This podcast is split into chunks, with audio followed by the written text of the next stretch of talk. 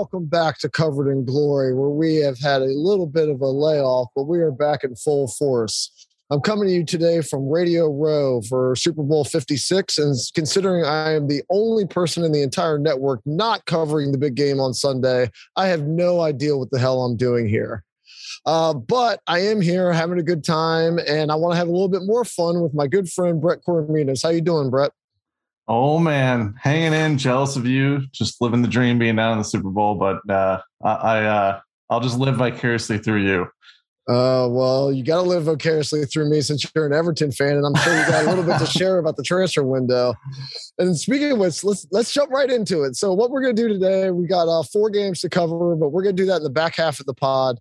In the first half, since it's been a little bit of a while since we've been together, and there was a pretty wild finish to the transfer window, uh, we're going to talk about the futures odds once more. Talk about the title race if there is one, the top four, and then the relegation fight. Where I would like to remind my friend Brett that the last time we were together, I said Newcastle and Everton were equally likely to get relegated, and he mocked me. But now, who's the joke on, my friend?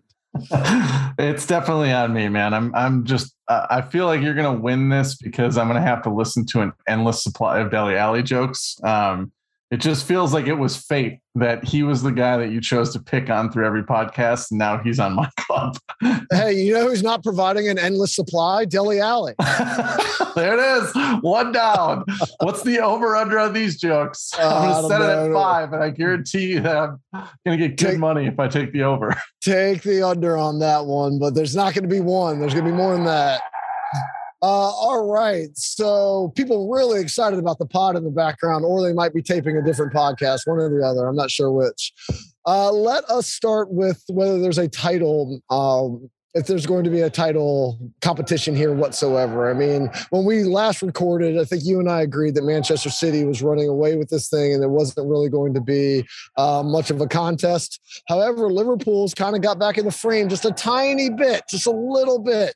The current odds are Man City minus 850, Liverpool plus 650, and Chelsea plus 10,000. Uh, admittedly, I did pull that before Liverpool just got three more points a couple hours ago, but it's still not not that tight on the odds. Uh, Brett, is this worth more than one minute of talking about, or we already have our champion?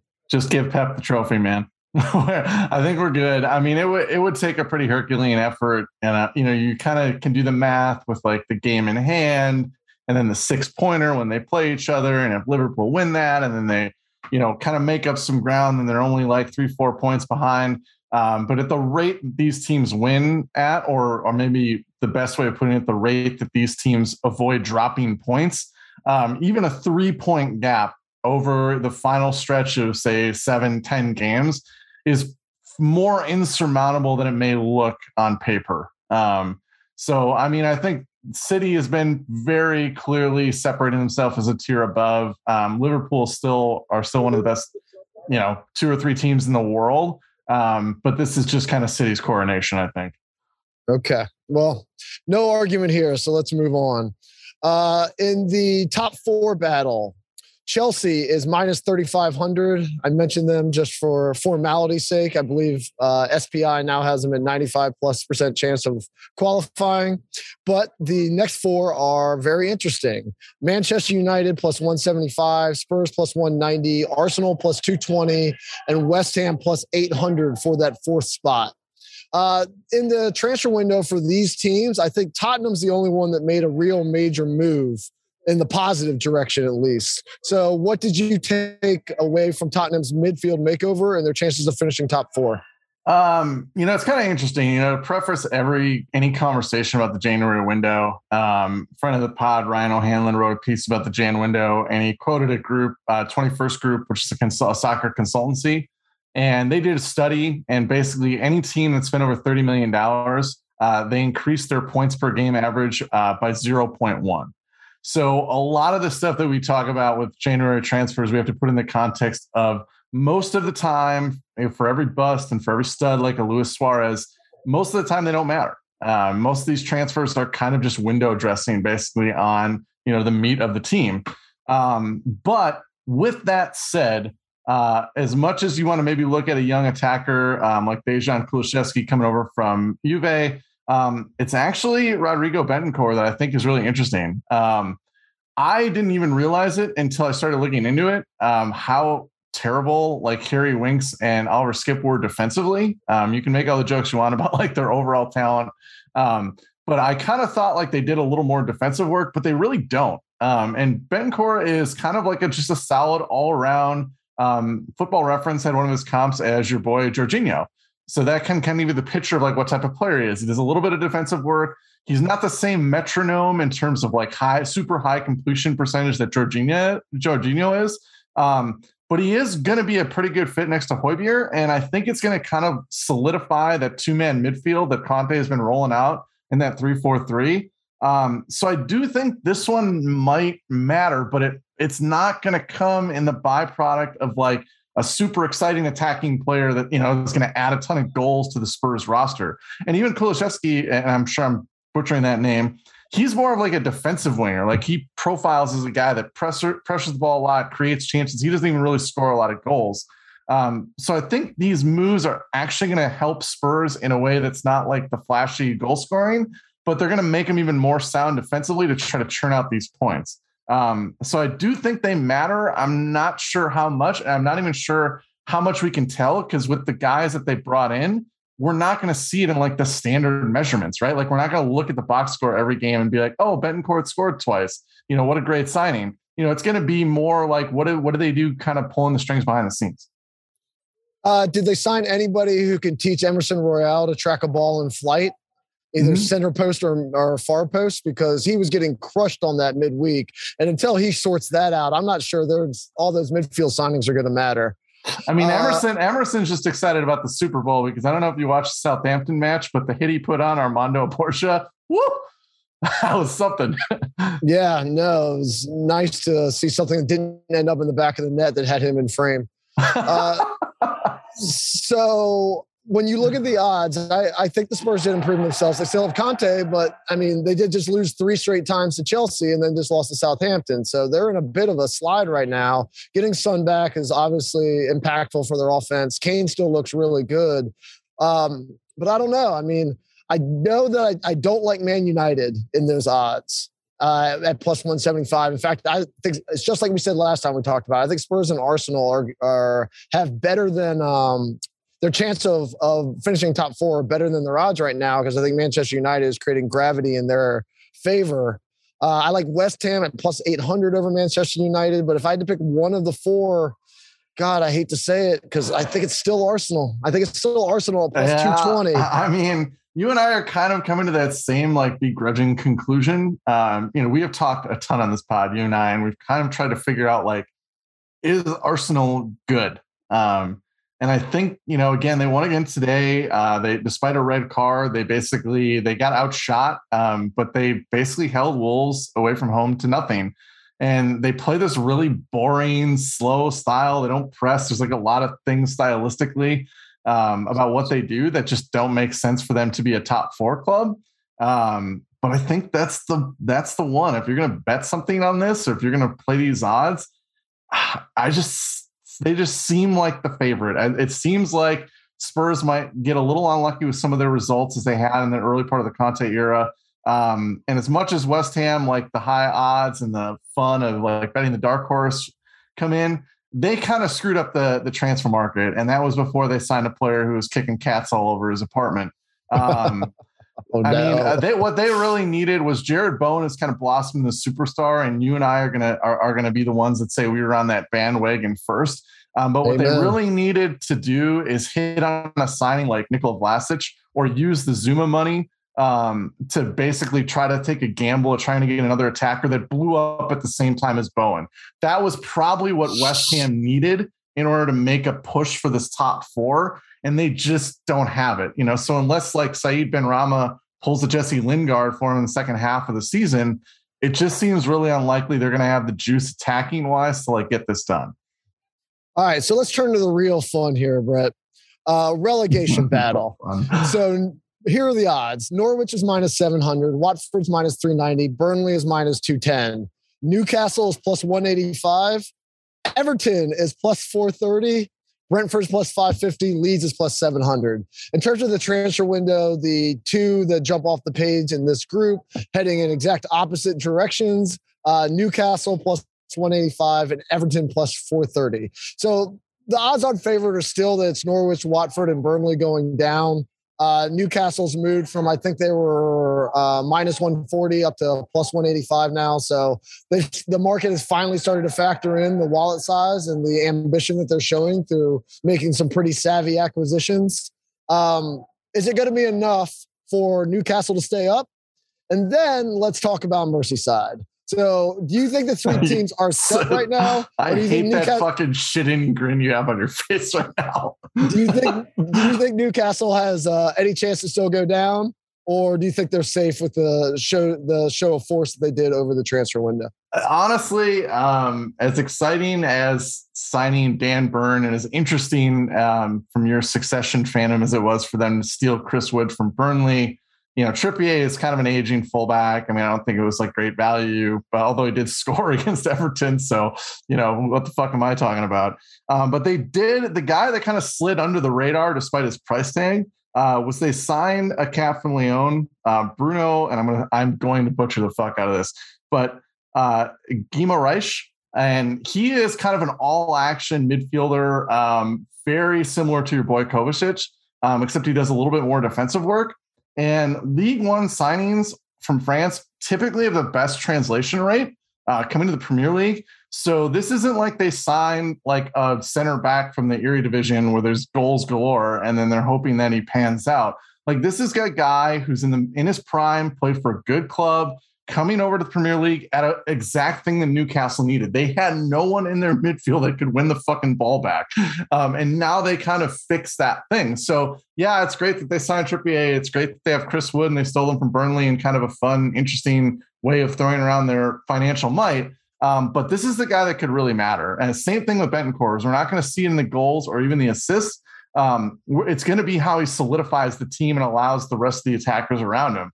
Um, I think they're safe. I think Watford is showing week after week, even though they have Roy Hodgson back in the fold, um, that they're they're just bad. They're, the talent isn't there. Norwich has been slightly better under Dean Smith, um, but they've also gotten really lucky with some results going their way, with a lot of luck in terms of teams not cashing in chances or them scoring over their expected goal margins. Um, so they're pretty much toast, especially because they're such a doormat early in the season.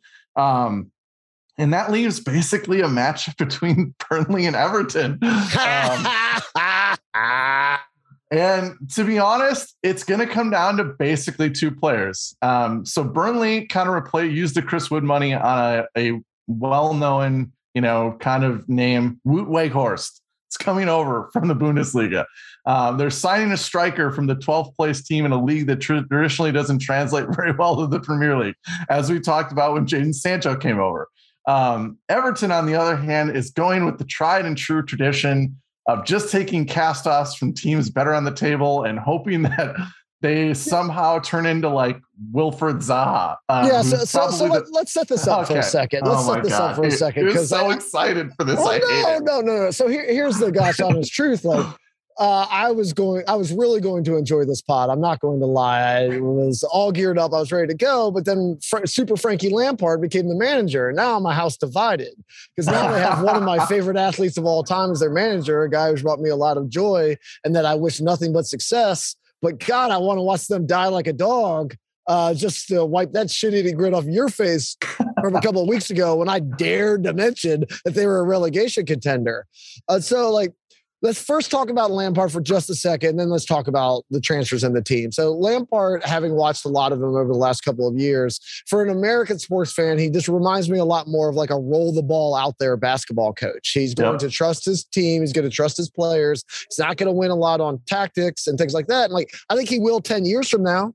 But like, how many players of his stature actually retire from the game and all of a sudden can like play chess with Pep? Like it's just it's just not what happens. Like these guys need seasoning. I thought Rooney was actually pretty self-aware to not interview for the job and, and be willing to take over. And so I think we saw that a lot with Lampard at Chelsea, that he's um, not going to win any tactical master classes, but what he did extraordinarily well at Chelsea was to bring up the kids and give everybody a chance to play. It became a bit of a meritocracy, promoted the youth, trusted them, uh, folded them into the system, and really got the best results from them. And a lot of Chelsea's success in the Champions League and beyond was because of that investment the year before when they were on the transfer ban. However, correct me if I'm wrong, sir. Uh, Everton's youth academy is not Chelsea's. It's not Barca or Dortmund or anything else. And so, like, you can only do so much when your raw materials aren't what they are when they're coming out of uh, out of Cobham. Uh, so, I I don't want to root against Frank. I love Frank. He's brought me so much joy in my life. I don't know if I would have taken this job if I was him because like all it is is downside. They're going to be in this relegation fight. I don't think he has the ingredients to fight it off, and he doesn't have the experience to get the you know best out of subpar ingredients. So I'm I'm scared for all of us, Brett. I mean, I think you kind of hit the nail on the head. And the irony of it is that with Everton's position on the table, the guy that you would want to have or the type of manager you want to have is Rafa Benitez, right? Yes. The guy that tightens up games, that tries to just make them dull, drab affairs where you nick points and you kind of move forward. Um, the last guy you want is a roll the ball out. I want to be attacking and pressing, but I don't know how to teach attacking and pressing style football type of manager which is why Everton just got fucking trashed by Newcastle in Frank's first Premier League match with them. Um, you know, you roll out this back this back three. It was definitely something that was not organized. I mean, when you're trying to go the double pivot and Andre Gomes is one of the double pivot, you're fucking something up. Um, and then Ever Everton's transfer policy is just weird. Um, you know, they signed. It was like the year that they brought in Gylfi Sigurdsson, Davy Klaassen, and Wayne Rooney uh, well, now we brought in Donny van de Beek and your boy Dele, and these are two players that do the exact same thing, and they're both attackers. And in the same window, whatever flaws that you have with Lucas Digne, he's a veteran Premier League average left back. And now Everton's number one guy is a young kid who's 21 years old coming over from Dynamo Kiev. Uh, that is not confidence inspiring in any stretch of the imagination. So yeah there's a lot of problems and what i was you know and that's why i think when you look at them if you look at it as newcastle has saved themselves watford and norwich are dead and it's kind of a battle for the third spot between everton and watford and, uh, and burnley it's really going to be what does Wout Weghorst do for Burnley as far as giving them some goal scoring punch? Because we know how Sean Dyche is going to manage, right? It's going to be ugly, shitty Burnley games. And how much does Dominic Calvert Lewin play for Everton?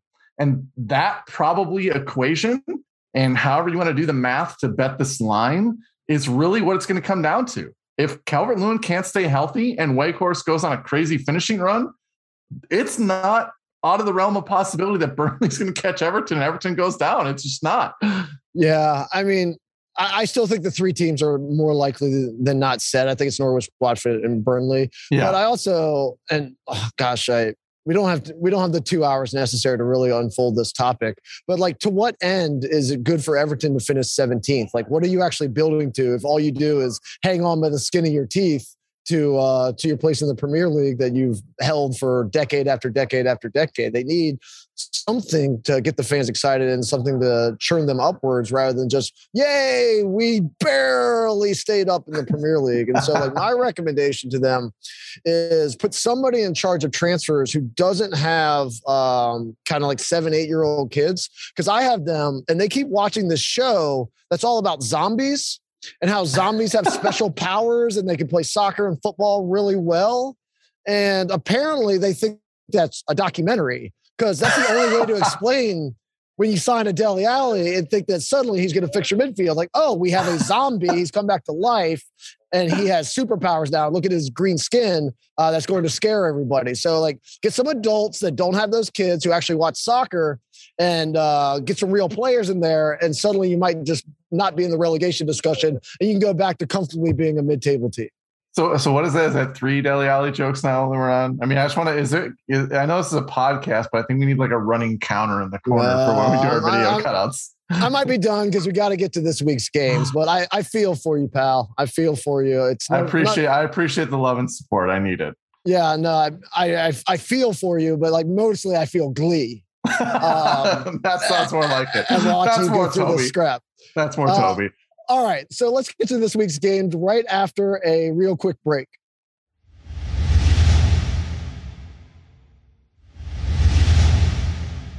All right, we are back, and let us start at Manchester United, fifth on 39 points versus Southampton, 10th at 28 points. This game is Saturday, 7:30 Eastern. Manchester United is minus 170. The draw is plus 320, and Southampton is plus 475. If you look at it on the spread at Manchester United minus a half a goal, they stay at minus 170, and Southampton moves up to plus 150 to nick some points. Uh, so Southampton played an incredibly entertaining game against Tottenham midweek. I did watch that, Brett. I, I enjoyed it thoroughly, especially since the Spurs lost. Um, I also just Manchester United. I mean, holy crap, guys! Like you're dropping points to Burnley, and you have Paul Pogba back, and uh, you finally are able to get Fred out of there, get him a rest, and you get all of your weapons back. I mean, they're playing Cavani up top. They could have played Ronaldo, and then they draw with Burnley and like that that game was terrible. There was no real inspiration on their side, and Harry Maguire is double line of border agent, uh, double agent at this point. I don't know what he's doing out there. It's wild to watch. It's the only entertaining thing about watching Manchester United besides Paul Pogba.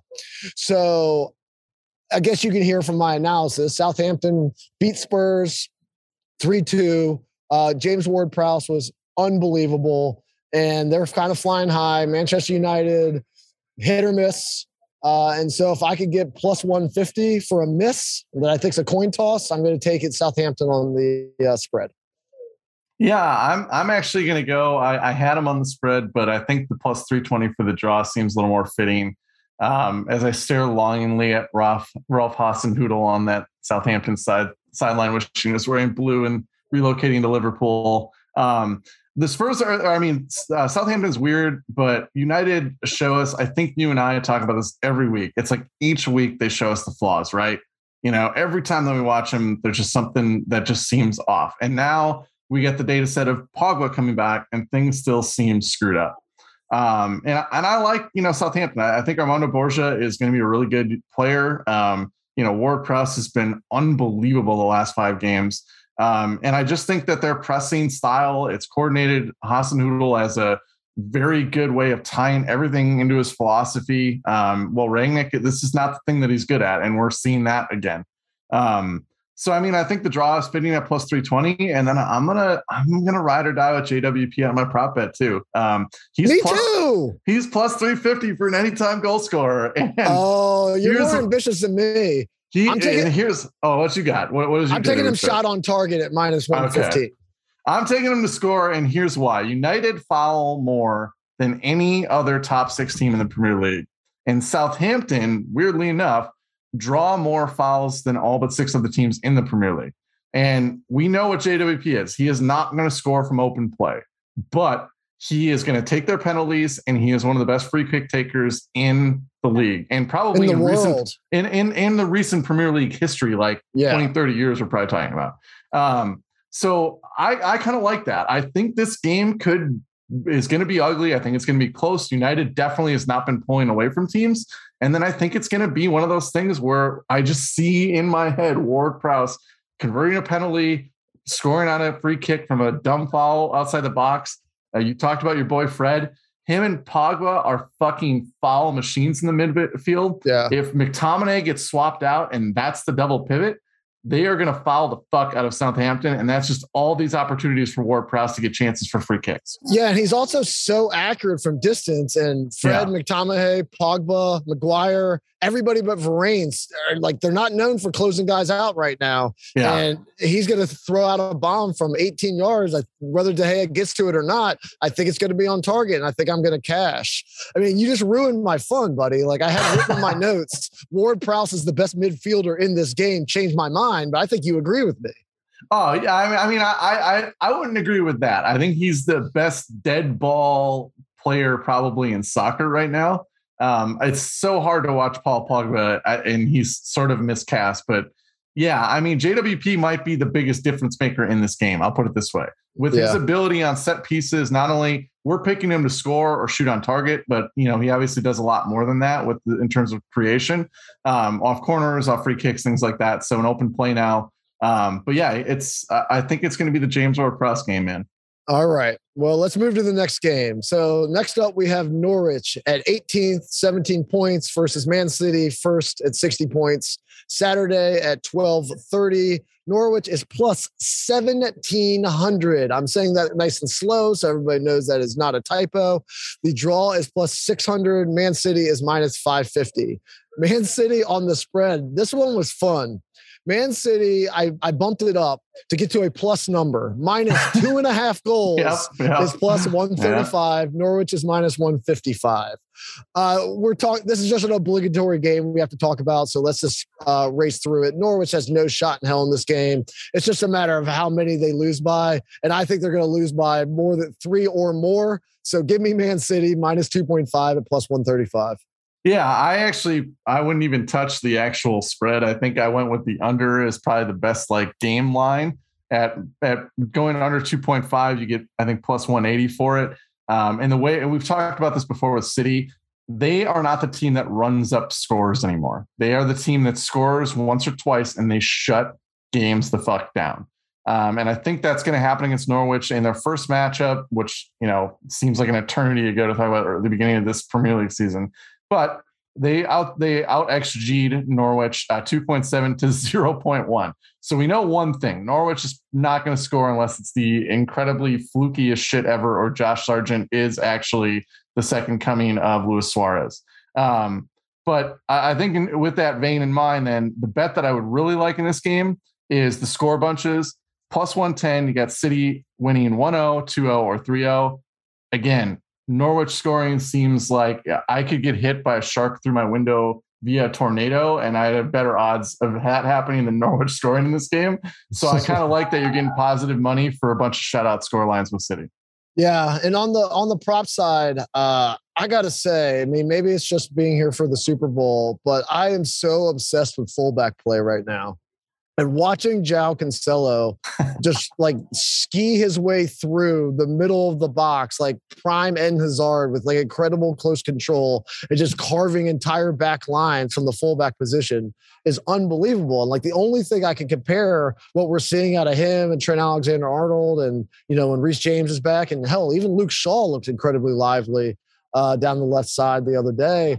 It just reminds me of like the tight end revolution like this has gone, this position has gone from, you know, the industrious workers who stay in from block and every once in a while catch a six yard out in the tight end position that I grew up with in the 80s and 90s to like, holy hell, like now maybe the best players are all playing tight end. You know, you get Travis Kelce led offenses, not not so much in this Super Bowl matchup, but from the Tony Gonzalez and Travis Kelce and uh, Jimmy Graham and like all these people that revolutionized. I mean, position. Kyle Pitts getting drafted fourth by the Falcons. Exactly. I think that's what we're seeing in England, like not in English fullbacks, but in fullbacks in England right now. Mm-hmm. Um, and there's nobody who's doing what Cancelo is doing. I mean, Trent Alexander Arnold is doing something different and doing something as good, but nobody's yeah. playing the position like uh, João Cancelo is right now. So I I can't get over watching it. I think he is an artist. I can't believe he's a fullback. And you are in a public space, so do not get aroused right now. well, uh, my legs are under the table. I'll be all right. uh, so give me Cancelo as an anytime goal scorer at plus 550 since Norwich Love cannot it. contain his skill. And he can go straight through it all day long. All right. Yes, you pick those defenders to score. my influence continues to wear on you. I'll just wait to hear my Liverpool pick. Yeah. Uh, so next game up. Tottenham, seventh place, 36 points versus Wolves, eighth and 34 points. Sunday at 9 a.m. Eastern. The Spurs are minus 155. The draw is plus 285. The Wolves are plus 475. On the spread, Spurs at minus half a goals, minus 155. The Wolves are plus 135. Okay. Um, this is just more in Conte we trust. I like they did not look good against Southampton. Um, they not they got just fucking dominated against Southampton. yeah, like you know, the scoreline flattered them for a while, and yeah. then James Ward Prowse kind of struck twice in two minutes, and ball, just ball as just sake. Hey, ball don't lie. It's exactly right. It was a uh, same place, uh, two minutes apart, and all of a sudden that you know, justice was served. But uh, I think Conte can get them right. I mean, I do not. I said it earlier in the show. I don't know what the hell Emerson Royal is doing. I, it, it, it boggles the mind. Uh, but I do like what I saw from Kane. I do like what I saw from Sun. They were rip roaring up the right side. Uh, that channel was particularly effective at creating opportunities in front of the goal mouths. And Wolves, uh, I don't know, man. I mean, like now that they gave up Tri- Traore, what am I watching? Even now that he was like giving end product, but what am I watching? Where are the goals going to come from? I always expect them to have zero. And if I always expect them to have zero, you have Son and Kane and some of the other attacking threat for Tottenham. I think they can eke out the points here, and I'm going to take a minus 155. Yeah, I mean, I, am actually going to take the draw again. Um, just taking the easy way out, man. I can't pick a team, so I'm just going to pick the draw. But no, you are getting plus 285. And again, I think a huge range of score lines in this is nil nil or one one. Um, I, and the thing that you got to remember, and this is going to go into my prop bet as well, is these teams have stylistic similarities in the fact that they both play three four threes. They're both basically playing like these really unbalanced three four threes in the sense that they're have three center backs and then really defensive right wing backs and Nelson Semedo for Wolves and then your boy Emerson for Spurs. That does not lead to a lot of scoring. It definitely doesn't lead to teams pulling away. And we know what happens when soccer games are close random shit happens, and that's why draws seem really appealing in matchups like this. Yeah. Um, and so for me, the prop bet within that vein of talking about how defensive and gritty this game is probably going to be, and even going back further to talking about if like Bentancur starts for for Spurs and how that kind of solidifies them a little bit more defensively. I'm going to take the under of 0.5 goals for plus, uh, 850. Uh, it's a long shot bet. Um, but this is definitely, I mean, Southampton literally did not let the um, Spurs out of their own third. It was incredible. And now Southampton's press is not the same as Wolves' press. It, when Southampton's press is on, it's really good. Wolves are not the same, but they are a little bit more ag- aggressive under Bruno Lage. I think this is going to be a really ugly, low scoring game. And I kind of like that my, you know, self prophesized range is going to be in that 0011 range. Yeah. I, I think, you know, more than eight times out of 10, you're going to get a, a game it's less than one goal. So I'm going to go all the way for the nil nil. Yeah, I mean, we haven't talked in a couple of weeks, which is scary how we're starting to sync up, which is actually extraordinarily bad news for you. Like when we started the podcast, like your takes were like way up here and mine were, you know, subterranean. and now we're starting to have the same takes. And like I have not elevated my game that much. So you I've, gotta, I've come to your level. I've come you, to your you've level. You've really got to go check yourself um because i had for my prop under 2.5 goals minus 140 i didn't go qu- quite as far as you did but 0011 you know upper bound i see this at 2-0 so i really like the you know minus 140 you're laying a little bit of juice but you're getting a whole range of likely outcomes from two yeah. teams i don't expect 100%. to engage in a shootout 100% all right last game that we're going to talk about and then we'll do five pint and get you guys out of here uh, Burnley at 20th, 14 points versus Liverpool second at 51 points. This is Sunday at 9 a.m. Burnley is plus 900. The draw is plus 450. The Liverpool is plus 310. So, like my friend Dave Damashek, I have a no jive policy. I did not see Liverpool's match today. I followed it from uh, traffic when I was in the back of an Uber. And people don't talk enough about the LA traffic. I mean, did you know do you know it could take an hour to get like 10 miles out no, here? Have you shit, ever heard you're that fucking, before? You're shitting me. Oh my gosh. I Man, small, t- small town like that, that's odd. um, so I, I, was able to follow it a little bit, but I didn't get to watch it all, all, the way through like I would have liked to. It seemed like from what I could follow that Diaz embedded just fine. Another example of excellent Liverpool transfer with Mane and, and Salah kind of getting up there a little bit in age and Salah wanting them to really back up the truck. They of course sneak in in a January transfer window, reinforce their attacking line with an excellent prospect, and they just keep doing what Liverpool does. They they really are tremendous at these things. Um, Mane and Salah, after they faced off in the AFCON finals, seem to be available again this weekend. It would be nice to embed them back in and uh, hopefully a cakewalk versus Burnley. Uh, so I, I mean, I can't take anything besides a pool win here. Give me them minus three ten. Oh, and I, I should have mentioned. I'm sorry. I'm, I'm usually pretty good about this. Uh, the spread line is actually exactly even, which is very interesting. Liverpool Interesting. minus 1.5 goals is minus 105, and Burnley's 105 on the other side. So a rare coin toss on a spread for Liverpool. Yeah, no, that is interesting. I uh, but I like you with your city match. I was trying to look for where can I get some juice for an absolute fucking beatdown, and plus two and a half, or, or sorry, minus two and a half for Liverpool was plus two thirty five, and we talked about the difference kind of between um, City and Liverpool being that City is trying to suffocate you, Liverpool is is back into Hulk smash mode, and you know you you kind of look at the just, I mean, if Diaz pans out the absurdity of their attacking talent they're going to have to rotate over the second half of the season. And Burnley is just the way wrong matchup for them. And they they almost had three expected goals against them in their first goal around. They just fucking pummel Leicester with 22 shots to five in their latest matchup today. Um, and you know, again, and then now you're going to add you know Mo Salah back into the equation. Um, so that minus two and a half, uh, two and a half at plus 235. I can see Liverpool winning this game 4 1, 3 0, 5 1, 7 nothing. Like, Yeah. there, there is no upper limit really to this match for me.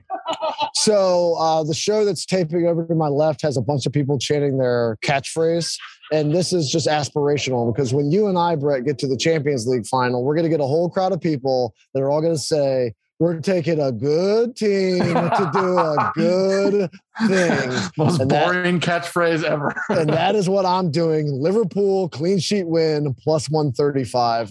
Burnley hasn't scored uh, twice in a game since before Thanksgiving. They don't have much in the attack. Liverpool is outstanding. I don't expect them to slip in this game. I'm getting plus money for them to do the right thing and and uh, keep a clean sheet and get a win. So I'm extremely happy with that one. See, and and I'm just because you're picking the smart, sensible thing. Now I'm going to be you, and I'm just going to start doing player props. And why I want to see goals, man. Fuck these clean sheets. Yeah. Yeah, yeah, yeah. So this is another example of you becoming more like me and really screwing yourself in the possible. Because now to end the show, let's do our five pint review for January. oh Um, boy, no. Ooh, that's I had a bad, I had a bad one. yeah. So we only had two weeks worth, and there was a bunch of COVID cancellations. So it was a really weird one. I'll give you credit for that. But uh, Brett, do you know your final score for January? I had bad. I just generally bad. Uh, it was zero, pal. Yeah. So it was zero because you got crazy after your December win, and you apparently drank all six beers and thought you would suddenly be like a cowboy. And you started taking a bunch of plus 1600s and 700s and 800s, and you hit none of them. I won despite losing six pints. I only finished with four out of 10 and still romped you. That is embarrassing. It's not good. All not right, good. so so I win January. You're sending me some beers. Let us get back to fundamentals, Brett, and give the people winners here in February. All right, all right. I have Okay. your commitment. Okay, I'm good. Let's do this. All right. So I am going extraordinarily practical uh, since we only have two weeks, and I expect you to not listen to my pep talk and throw a bunch of crazy crap. And I just got to get one on the board, and I might be a prohibitive favorite again. So uh, here are my five: Liverpool clean sheet win plus one thirty five for a pint. James Ward Prowse shot on target minus one fifteen for a pint. Uh, Manchester United Southampton over 2.5 goals, minus 145 for a pint. Spurs and Wolves under 2.5 goals, minus 140 for a pint. And sneak attack, Chelsea minus 170 to win the uh, Club World Cup. I know we didn't talk about it. I do not care if you object because it's not a Premier League game. I am appointing myself to investigate my this, just like Dan Snyder did. there you go. I was going to say it's a Dan Snyder play right there. Yeah, so I am giving Chelsea to lift the silverware uh, in regulation minus 170 on Saturday. All right. Well, my, mine are pretty simple. I'm, I am in a roundabout way going to get back to my core philosophy, and I'm going to trust a good team to do a good thing in the most boring catchphrase way possible. Um, I think I'm going to go three pints on plus 110 for that City trio score lines 1 0, 2 0, 3 0 against Norwich. Uh, then I'm going to trust Liverpool to beat the living fuck out of Burnley, and I'm going to take that minus two and a half at plus 235. And then my boy Jota, um, best underlying numbers on the team. We we tend to think like if Salah or Mane would come back, that it's like a zero sum game and they're going to like eat production and soccer doesn't work that way. It just means they're going to bury more shots on top of Burnley. Um, and I love Jota at plus 130 anytime goal scorer in the Burnley match um, for one pint as well. So those are my five. All right, guys. Well, uh, do you have anything for the Super Bowl? I mean, since I am sitting here on Radio Row, or you do not care, you'll be knee deep in some Italian uh, second division soccer rather than watching the game on Sunday. No, man. I uh, if there was a way to, can you bet like pressures for Aaron Donald on? Uh, spoiler, spoiler alert! You can bet literally anything. Just scroll oh. through the prop list and it is endless. Whatever you bet, want to bet, I haven't bet NFL props in a very long time, but I'm going to take every over on Aaron Donald sacks pressures and whatever else I can find that means him getting to the Cincinnati backfield because yeah. I do I follow football enough to know that the Bengals line sucks and Aaron Donald is fucking awesome. So yeah. those are going to be my Super Bowl prop bets. All uh, Aaron Donald all the time. Uh, my God, we are syncing up way too much. I am taking the Rams for the same reason. I expect him to completely collapse the pocket. Uh, the Joe Burrow story is is super fun, and I'm personally rooting for him. But I think that that offensive line is going to present something that he cannot overcome this time. They'll fix it. He'll be back hopefully because he's a super entertaining player. But I think the Rams lifted here in LA and cover the minus four number. Uh, so that was just a little bonus other football talk, but let's be back next week with some real football, and it'll be the only kind. We'll finally be done with the NFL, so all the other extra points uh, personalities are going to start coming on.